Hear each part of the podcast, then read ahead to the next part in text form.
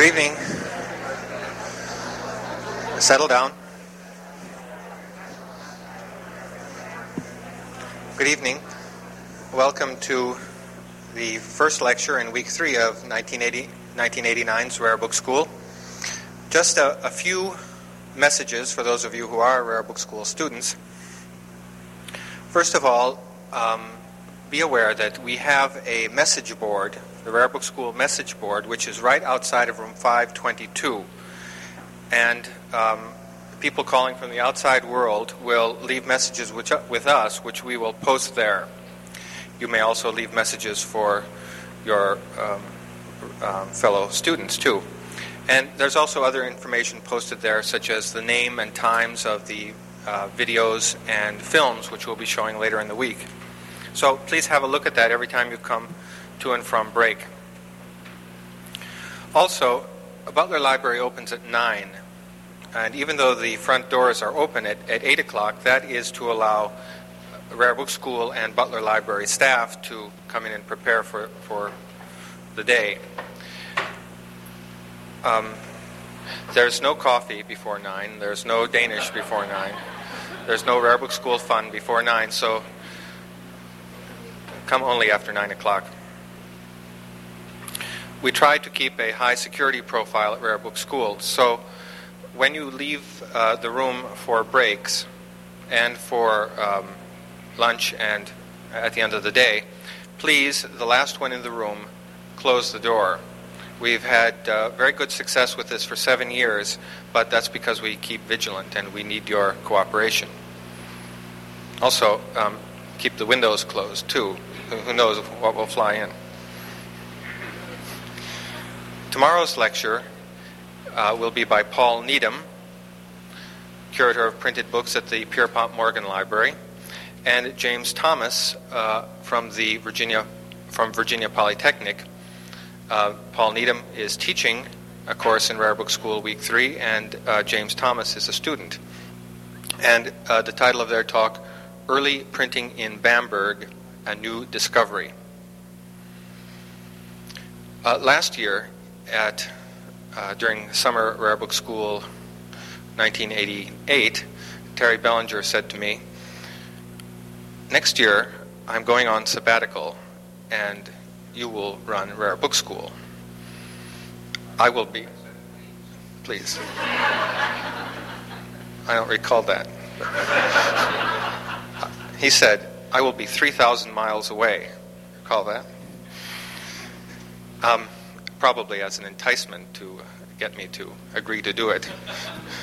Uh, Terry Belanger is very much here with us this year um, and is giving a series of four lectures entitled Ourselves, Ourselves Observed Education for Rare Books with Bells and Whistles.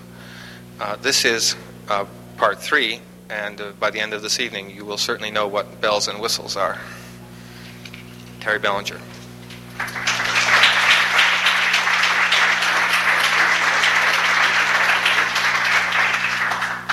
Thank you.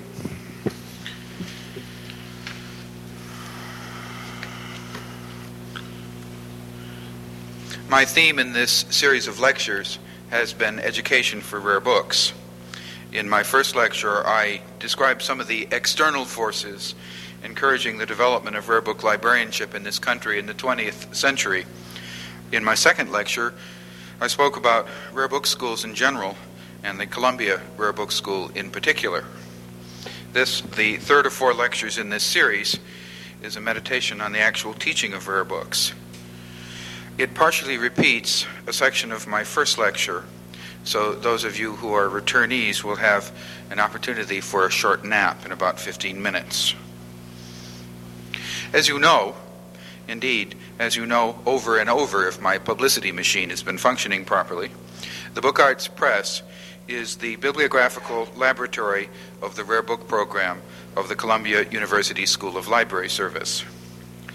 Last week I spoke about the press's file of about 6,000 prints, useful teaching examples of illustration processes, which for the most part consist of rejects and failures deaccessioned from other, more fastidious collections. woodcuts of medieval cities and engravings of French roses and etchings of scenes of war and lithographs of parrots and maps of utopia are or can be very expensive. Woodcuts of watercress, etchings of machine parts, engravings of Bible stories, lithographs of Polish military figures, and wood engravings of rodents. To take actual examples from the Book Arts Press illustration files are much cheaper and easier to acquire. Many of our illustration files consist of accumulation of individual examples, but we have also put together groups of similar prints, all from the same book, for instance, gathering them in sets of nine prints or more and housing them together. The nine prints collected into an illustration packet are useful for purposes of group instruction, with one copy for each of eight students or pairs of students, and a ninth copy for the instructor or instructors. Thus far, we have assembled about 140 different illustration packets, representing a wide range of processes and techniques employed throughout the history of mechanical and photographically assisted book illustration. Thus, if you want to use the illustration packets to teach, say, woodcut technique, because remember, we don't teach connoisseurship at all, but only the technique, you have at your disposal about a dozen different illustration packets nine copies of various woodcuts cut out of mid 16th century French and Italian books, some of them rather splendid, nine woodcuts of biblical scenes from the 1596 Hamburg Polyglot Bible, nine woodcuts from an early 17th century Italian emblem book in woodcut frames, nine leaves from Gerard's Herbal, London 1633, nine late 17th century French woodcut initials, nine leaves from various issues of the Gentleman's Magazine from the 1760s, showing various crude woodcuts in text, and so on, leading up to nine woodcuts used to illustrate Charles Brooks's Journeys to Baghdad, published in 1920, and nine color woodcuts by the contemporary California artist Tom Killion. In each case, the nine prints in the illustration packets are individually housed in nine individual clear polyester folders to keep them from self destructing during and between use. Sometimes we have more than nine examples making up an illustration packet, in which case the individual polyester folders get more than one print each. The rest of the Book Arts Press collection of prints is filed individually according to process in Bamber Gascoigne order, that is to say, according to the taxonomy used by Bamber Gascoigne in his excellent book, How to Identify Prints, published by Thames and Hudson in 1986. Students can use the individual prints in this study collection in the press room on a self instructing basis, working their way through Gascoigne's book and looking not only at the many reproductions he provides, but also at actual examples in the press room, print files of those processes. In a few cases, we have at hand actual copies of the prints Gascoigne reproduces. The publication of Gascoigne's book in 1986 has made an enormous amount of difference in how we teach illustration processes. The book provides an, organi- an, organizing principle for a collection which has grown so rapidly in recent years that it now poses a major cataloging problem. Using Gascoigne's system of classification, our individual examples of prints almost, if not quite, catalog themselves. And even the cataloging for the 140 odd illustration packets can concentrate on the when and the where and the by whom rather than on the much more complicated matter of the how, that is, by what techniques they were made. Last week I laid out a, an exhibition of some of the illustration packets and individual example files, together with copies of Bamber Gascoigne's book, so that those attending my lecture could see how the system works. This display, in a somewhat different and fuller version, is laid out again this week in room 510 down the hall for those of you who would like to take a look at it after this lecture. I describe our illustration packets again in some detail because they are such a describable outward and visible sign of the Columbia Rare Book Program's inward attitude towards education for rare books, a conviction that the unifying thread tying together all of our various rare book occupations is the book as physical object. To be sure, we all have other concerns as well. Rare book librarians, for example, are also united by their administrative duties within the larger institutions in which they work, by their need to understand the principles of cataloging, by the urgent preservation and conservation demands of the objects in their care, and by their obligation to make their holdings known. Antiquarian book dealers are interconnected by a different set of needs and responsibilities, as are archivists dealing with historical collections, conservators, preservation administrators, and indeed book collectors. But the physical book is a common concern, and it is the primary one of the programs with which I am concerned at Columbia establishing the principle that the book as physical object is primary is simple. Incorporating that principle into a fully articulated teaching program is more complicated. The way to teach books as physical objects is to have a lot of books around to teach with. And this frequently is a difficult matter to arrange because of the scarcity, fragility, and high replacement value of such objects. Furthermore, Simply having a copious supply of books and related objects scattered about in piles in the immediate neighborhood will not automatically ensure that this material gets into the classroom for group use or even, in, or even into the hands of individual students. Thus, for nearly the past 20 years, my own principal pedagogical preoccupation has been, try, has been to try to rub my students' noses in books, literally to find ways for them to study the physical book directly from books and not merely from reproductions of them via illustrations in other books on books, or via 35 millimeter slides, or via photocopies, or via other facsimile formats.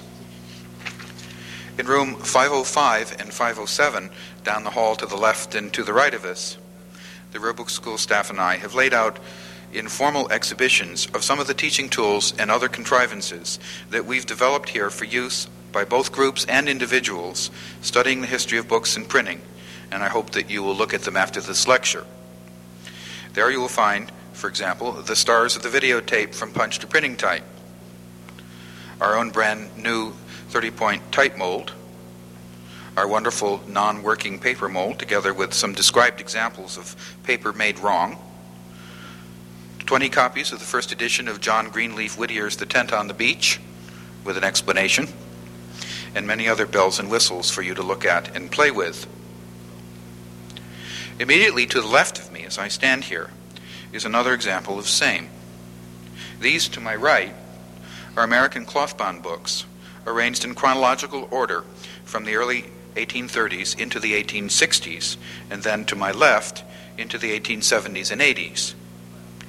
Down the hall, in the corresponding bookcases in room 509, the sequence of American cloth bindings con- continues in chronological order until it peters out in the 1930s. Books published after the 1930s are no less important than books published before the 1930s, but students don't come to Columbia to study col- contemporary bookmaking. The entire run of our American cloth binding collection from 1830 to 1930 is about 40 feet long utterly insignificant in size as collections of 19th and 20th century books go, and a tiny fraction of what you will find, for example, in the Butler Library stacks, about 25 feet that away behind the brick wall. The difference is, of course, that our American bindings are arranged in chronological order, and that they have been selected simply because of their interest as physical objects rather than for their subject matter. Odd volumes work very well in such a collection so do wrong editions. The 57th thousand, for example, may have a more pedagogically useful binding than that of the first edition. Indigestible subjects, privately published verse is a specialty of ours. and defective copies. A copy missing pages 454 and 455 still contains all the rest and its binding.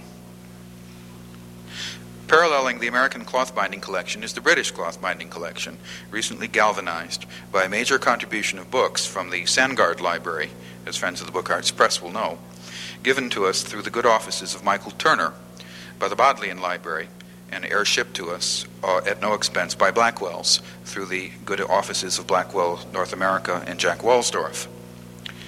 The Book Arts Press collection of British cloth bindings is housed in both sides of room 510. 507 next door, contains the books in paper collection, again chronologically arranged, and one half of the bookcases in room 511 contains a collection of books in dust jackets, similarly set forth. Now, the key to all of these collections is on the window side of room 511, presently doing duty as the Rare Books School Notion Shop, or the PE, as one of my staff members calls it, short for shoppy. This summary collection of cloth bindings, about 30 feet in length, consists of chronologically arranged English and American books, which are keyed to a, set, to a 27 page typescript study guide a general survey of the history of cloth bindings, originally prepared, for Jennifer, originally prepared by Jennifer Latin Julier of the class of 1979, and since then extensively revised after consultation with Sue Allen, James Davis, and others. Students begin their study of cloth bindings by working their way through the Julier Guide while standing in room 511 directly in front of the actual cloth bound books the guide uses as illustrative examples. I hope that you will take a look at how this system works and to that end, I've prepared a little handout which lists which cloth book collection is in which room, and all of the doors are open for you to look at. Please take one on your way out if you're interested in looking at these collections. All of the cloth book collections have been put together at a relatively small expense of money. We have received many gifts, and the support group of the Book Arts programs here, the Friends of the Book Arts Press, has made possible the purchase of most of the books we've actually had to pay money for without much difficulty. Figuring out how to use these materials in and outside of class, figuring out how to rub students' noses in it, has taken a great deal more expense, though a pleasurable one, of time. The more so in that my own background when I came to this school in 1971 was in 18th century English literature, not the history of the book, so that I had a great deal to learn about the history of the book before I could teach it. I wish I could say that I had a great deal to learn about the history of the book before I began teaching it. That isn't ever quite the way it works, and indeed, you must ask Peter Van Wingen sometime to explain my first public description of how the paper mold works. Something, something which I attempted in the fall of 1973 when he was a student here. As I explained in greater detail in my first lecture two weeks ago, my connection with this school begins in 1970-71 when I was unexpectedly invited at three weeks' notice to take over a course here in the literature of the humanities. I had recently completed my dissertation at Columbia, working with professors James Clifford, John Bittendorf, and Allen Hazen on the London book trade and on the development of copyright. And I was then teaching part time as a lecturer in what Mary Dobby used to call the lower end of the vineyard in the English department, teaching advanced prose composition, which is, of course, to say remedial prose composition. Richard L. Darling, the new dean, the then new dean of the School of Library Service, invited me to take up a two-thirds lectureship in this school in the 1971-72 academic year in order to take over Professor Hazen's descriptive bibliography class and to continue on with the literature of the humanities. And in the spring of 1972, I was offered a full-time assistant professorship in this school with a brief to develop a program for the training of rare book librarians. I had never worked in a rare book library except as a reader, nor did I have a library degree. And for both this and other reasons I've already described, it seemed the best course to describe my own it seemed the best course to concentrate my own teaching on descriptive matters having to do with the physical book. In particular, format and collation, the vocabulary of rare books, type, paper, binding, and book illustration. This meant that I had some things to learn type, paper, binding, and book illustration, not being subjects which loomed particularly large in my own program of graduate studies in the Columbia English Department. At the same time, it seemed essential for me to improve my acquaintance with American rare book librarians, of whom I knew none, and my knowledge of what they did for a living, of which I knew nothing. And accordingly, I began traveling fairly extensively around this country and Canada in particular, visiting rare book operations and writing about them in the Bibliography newsletter, an occasional periodical which I began to produce as an independent venture in 1973. Long suffering bin subscribers will be pleased to know that the journal has just now had a new lease on life under the direction of Brian Johnson of the class of 79 in Blacksburg, Virginia. Expect great things. Back at SLS. In 1972, the school was fortunate enough to hire Professor Susan Otis Thompson on a full time basis to teach the history of the book and related subjects. Our course in Rare Book Library Administration was at first taught by Kenneth Lohf, head of Columbia's Rare Book and Manuscript Library, and later by Gerald Gottlieb of the Pierpont Morgan Library. In recent years, the instructor has been William L. Joyce, Associate Librarian for Rare Books and Special Collections at Princeton. In March 1972, Richard Darling turned over room 512 Butler for me to use as a bibliographical laboratory. It's now Dean Carol Learmont's office. And the Rare Book and Manuscript Library at Columbia very kindly lent us two 19th century iron presses, an 1830 London built Imperial and an, uh, an 1843 R. And Company Washington press, plus some old type that had been lying around here since the 1930s and 40s when Columbia University librarians Hellmut Lehmann-Haupt, Alice Bunnell, and others had established an informal bibliographical laboratory within the rare book department, which they called the Book Arts Press. That's where the name came from. I was extremely lucky in the early 1970s in having a group of students interested either professionally or avocationally in rare books who helped me make the revised Book Arts Press, the revived Book Arts Press, go. They included Grace Ann DeCandido and her husband Robert, Abigail Lewis, John Peters, Doris Ann Sweet, Barbara Sutherland, Rachel Senner, Irene Titchener, and Peter Van Wingen, who later married Rachel Senner. We formed a loose organization called the Printers of the Book Arts Press and sold Christmas cards for several years in order to accumulate enough money to buy a sufficient quantity of 14 point monotype Caslon in sorts to begin bibliographical projects.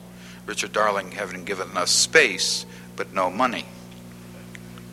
Formal labs began in my descriptive bibliography classes in the 1974 75 academic year. Sam Streit was celebrated at the time for his lino cut of a Doric column. A Doric column has nothing but straight lines in it. In his woodcut lab that year, among his classmates, who included John Bidwell, Inga DuPont, Caroline Schimmel, Clark Kimball, Bruce McKittrick, Charles McNamara, Alice Schreyer, and many others. Quite a list, quite a class. In 1974, Maurice Annenberg gave us about 50 fonts of wood type, the first major gift to the program and one which enabled the production of posters advertising the public evening lectures that we began to sponsor on bookish subjects. The Annenberg wood type also inspired the first Book Arts Press Valentine's Day thought for 1975, which was 60% of all mammals are nocturnal. You can see, and indeed buy, some of the more recent Book Arts Press Valentine's Day thoughts in room 511 after this lecture. And you can see some of the Annenberg wood type on the wall here, most notably in the Wyatt poster. Mr. Wyatt hated that poster. The Book Arts Press moved to its present location in room 502 Butler Library in the summer of 1975. The room up to that point had been a training classroom for the Naval ROTC, a program which did not prosper at Columbia in the 1960s.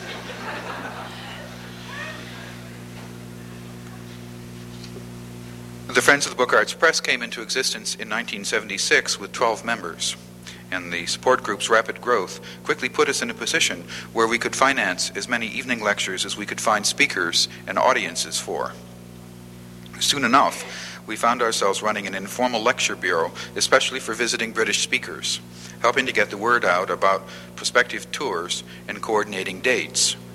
Our most recent speaker was Christopher Ridgway, the librarian at Castle Howard in York whom we met through the good offices of Nicholas Pickwoad, and who spoke under uh, the Book Arts Press auspices last fall at the Grolier Club, the Canadian Center for Architecture in Montreal, the University of Vermont, Princeton, the University of Kentucky, the Art Institute of Chicago, Pittsburgh Bibliophiles, the Friends of the University of California Santa Barbara Library, the Book Collectors of California, Stanford, the Book Collectors of California in, in San Francisco, the University of Pennsylvania Library, and at the University of Toronto. as well as, of course, to the Friends of the Book Arts Press, 14 cities in 58 days.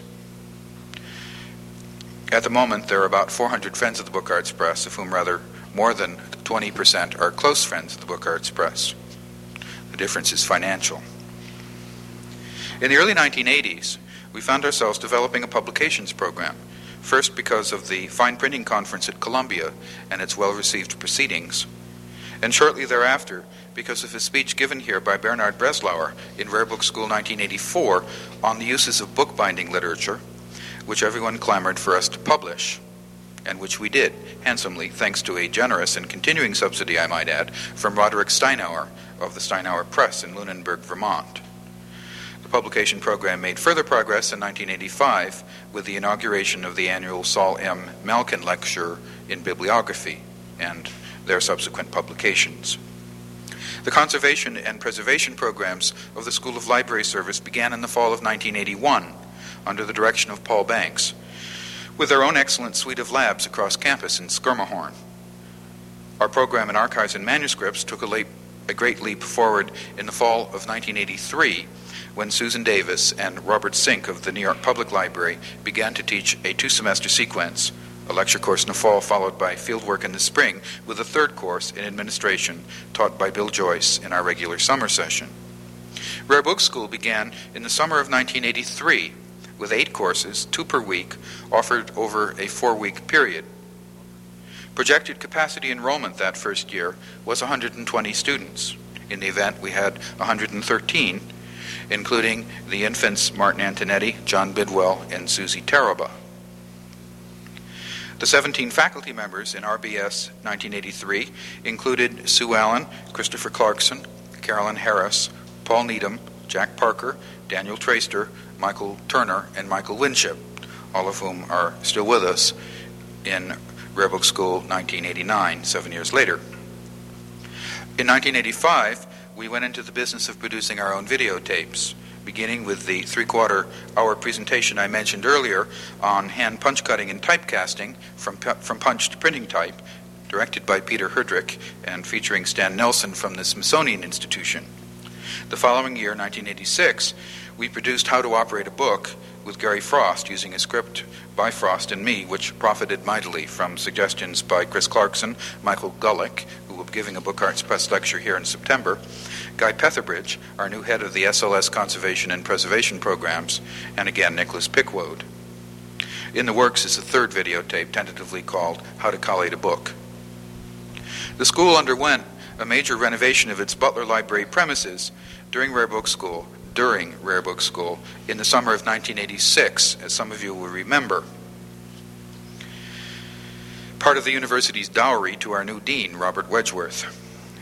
The rest of our classrooms got air conditioning and decent furniture, and the Book Arts press room got, with great effort, a new floor and new type cabinets. Martin Antonetti became the Lord High Everything Else of Rare Book School in 1984. And in 1986, the year of the SLS renovation, for all practical purposes, Lord High Everything.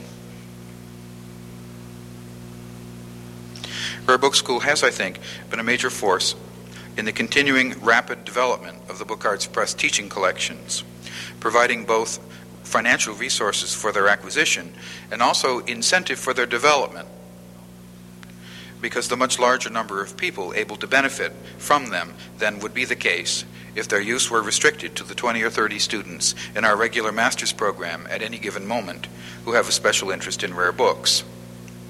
Preparing our physical resources for classroom and individual use is a time consuming proposition. The more so when you consider that even given the relatively large number of rare book types coming through here every year, the number of persons benefiting from their use is much smaller than, for example, the audience for a published book. Still, we have been able to acquire the resources and we are cataloging them and otherwise making them uh, ready for use an absolutely ongoing process, as you will see if, as I hope you will, you look into room 502 Butler after this lecture, the Book Arts Press Room, to see some of our most recent acquisitions and gifts and the use to which they're being put. These have been good years for the rare book programs of the School of Library Service. In spacious quarters, strongly supported by the administration of the school, and stimulated by the presence of our conservation, preservation, and archives programs. But we shouldn't fool ourselves. Rare book librarianship and its related disciplines make up a small part of a modest and unfashionable profession. I want to read to you an excerpt from an application we received to a rare book school class not so long ago. I have changed some of the wording slightly to conceal the identity of the author. As supervisor in the rare book department of this institution, the applicant writes, I have been responsible for the department's day to day operations, staffing the reading room, training and supervising clerical and student support staff, supervising photo reproduction and the department's preservation program, managing the exhibition program, and preparing at least one exhibition catalog per year, doing most of the local cataloging, assisting the librarians with reference work, and so forth. Other duties is described, perhaps. The job demands a basic and wide ranging knowledge extending from papyri to modern social protest literature. I have tried to acquire this knowledge through on the job training, a private reading program, and previous enrollment in Rare Book School. My previous Rare Book School courses have been selected with an eye towards exploring my interest in the book as a physical object. I found, for example, the two Rare Book School courses on bookbinding to be particularly interesting, especially for their emphases on bookbinding structures as opposed to decoration. It was a revelation to me to see how careful analysis of often very subtle physical evidence, combined with a thorough understanding of the bookbinder's craft, could yield so much information about a volume when and where it may have been bound, why a binder may have employed certain methods or decorative elements, whether the binding was original or in original state, and the implications these findings hold for how the volume may have been sold, distributed, or used. Since taking these courses, I have in my own time been examining my institution's holdings of medieval manuscripts and early printed books for bindings that are unusual in some way, are particularly good examples of various bindings or decorative styles, or that clearly exhibit specific kinds of evidence or binding techniques. I have already given several seminars on bookbinding history to local bookbinders and conservators and I am now working on an exhibition in which I hope to show how bindings can be analyzed and the evidence used to broaden scholarly investigations. The applicant then goes on to describe why she is applying for the particular Rare Book School course she is now applying for, and concludes The course would also help me prepare for what promises to be two or three years of instability at my institution. We have been without a department head for nearly a year, and the retirement of our senior rare book librarian early next year will leave us without any librarian with more than a cursory knowledge of early manuscripts and printed books. The library administration has displayed a marked indifference towards our staffing problems and is reluctant even to fill these positions. Our arguments that we need to recruit staff with extensive knowledge of rare books, in addition to academic librarianship, are received with undisguised annoyance. By enhancing my skills in analyzing and interpreting the evidence provided by printed books, I hope that this course will prepare me for the additional reference duties I shall now have to assume. No less important from my point of view, now that our department may be entering a period of decline, would be the course's help in reaffirming my belief that a knowledge of rare books really does matter.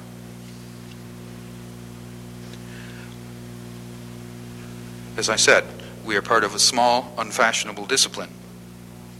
With the close of the Graduate Library School at the University of Chicago, Columbia is the last of the major library schools located in a private research university. We are doing everything we can, or possibly more than, but our programs cannot continue to exist at their present level without an increasing level of national support. Rare Book School, for example, is very successful. It is also very expensive. It barely covers its direct costs, and if it weren't for the support of the Friends of the Book Arts Press, it simply could not exist in its present form or at its present tuition levels at all.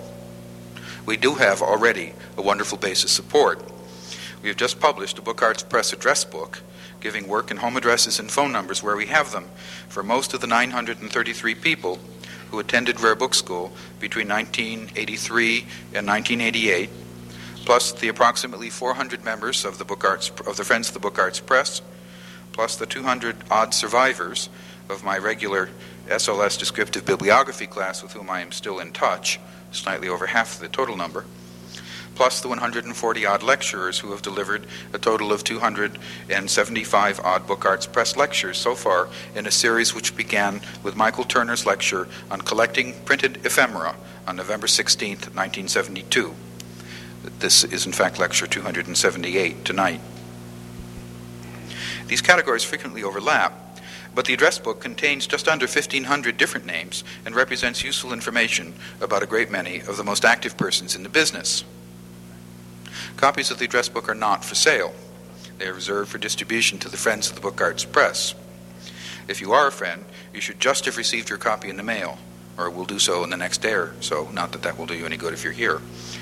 And if you are not a friend of the Book Arts Press, I hope you will consider becoming one, either tonight or later in the week, when the Notion Shop will be open again and someone will be there to take your money. The basic membership is $30 a year, and there are forms ready for you to fill out, and you can pick up your Book Arts Press address book tonight. A minute ago, I mentioned that the address book contains the names of 933 persons who have attended Rare Book School between 1983 and 1988 inclusive. This year's Rare Book School students, as such, are not yet in the address book, though more than 60% of this week's Rare Book School students, for example, do in fact already appear in it for the simple, if remarkable, reason that more than 60% of the students in residence this week have attended Rare Book School before, in one or another of its first six years of existence. All the more reason for you to want a Rare Book School mug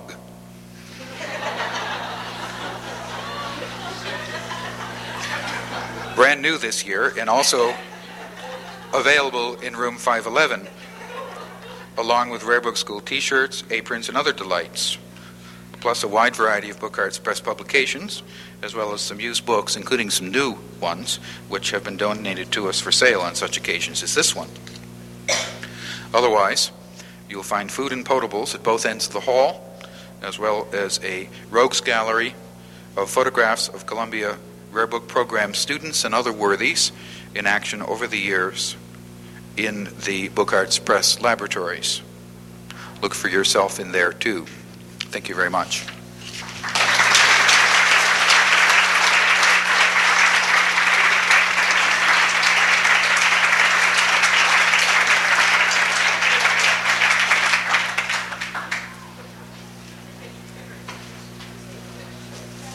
Thank you so much, Terry. Well, the entire floor is open with, and filled with things for you to see and do. And uh, please join us uh, for a movable feast at either end of the hallway and try to meet the speaker. I have handouts which I'll pass out on, on your way out.